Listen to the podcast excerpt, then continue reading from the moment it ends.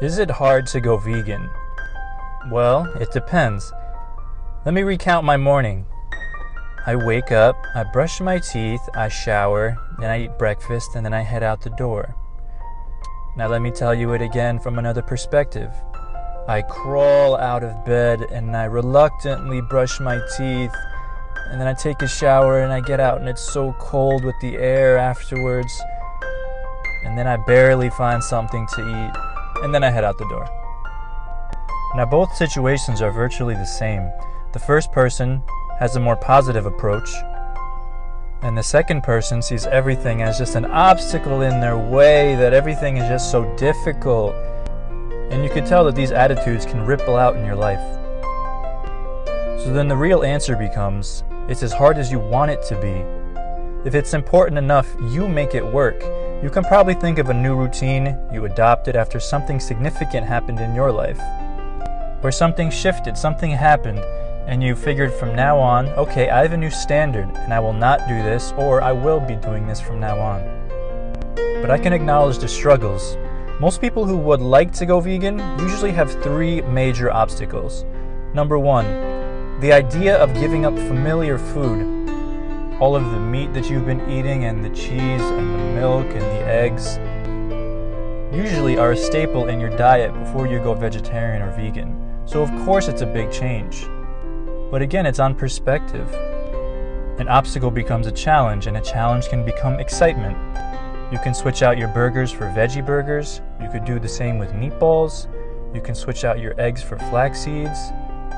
And when it comes down to it, the familiar food is not the animal that you're tasting, but it's the seasoning that's put on it. So you can put the seasonings on other things that have similar texture, and it'll still hit the spot.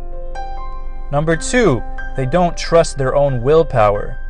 They say, Oh, I would like to do that, but I, I just can't do that. I wouldn't be able to stick with it. Of course, you can do it. There are things that you already refuse to do because of your willpower.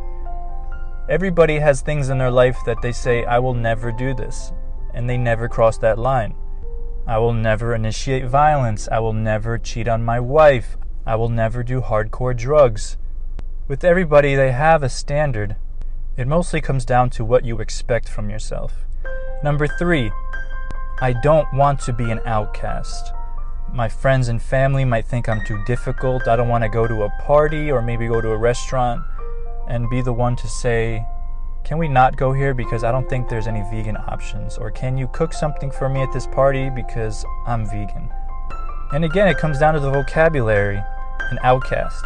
If they're really your friends and your family, why would they ever see you as an outcast? You made a decision in your life to change your diet. If they cook something for you, great. If they didn't, then that's unfortunate, but it's not their fault. If anything, it's on you to make it work. There's a clear distinction from seeing yourself as an outcast and also an influence. And coming with not wanting to be an outcast is the clear common perception that vegans are rude, vegans will get in your face. All you have to do is just be your own standard once again. You don't have to follow these things. Anger isn't a positive emotion to express when you're trying to spread your beliefs. And above all of these major obstacles, the question becomes are you pushing your goal or is your goal pulling you to get it done? Because although I can argue that willpower can be harnessed and can make this an easier transition, if you understand and internalize the ethics behind it, the willpower that you need to maintain this lifestyle goes down immensely. I'm planning to release a product soon for the person who would love to go vegan or has tried but has fallen off the trail. I'm designing my product to be the definitive guide to making your change to the vegan lifestyle for good and with no looking back. If you would like to be updated with when it will be available, then please sign up to my email list and I will also give you a free PDF. Have an amazing day.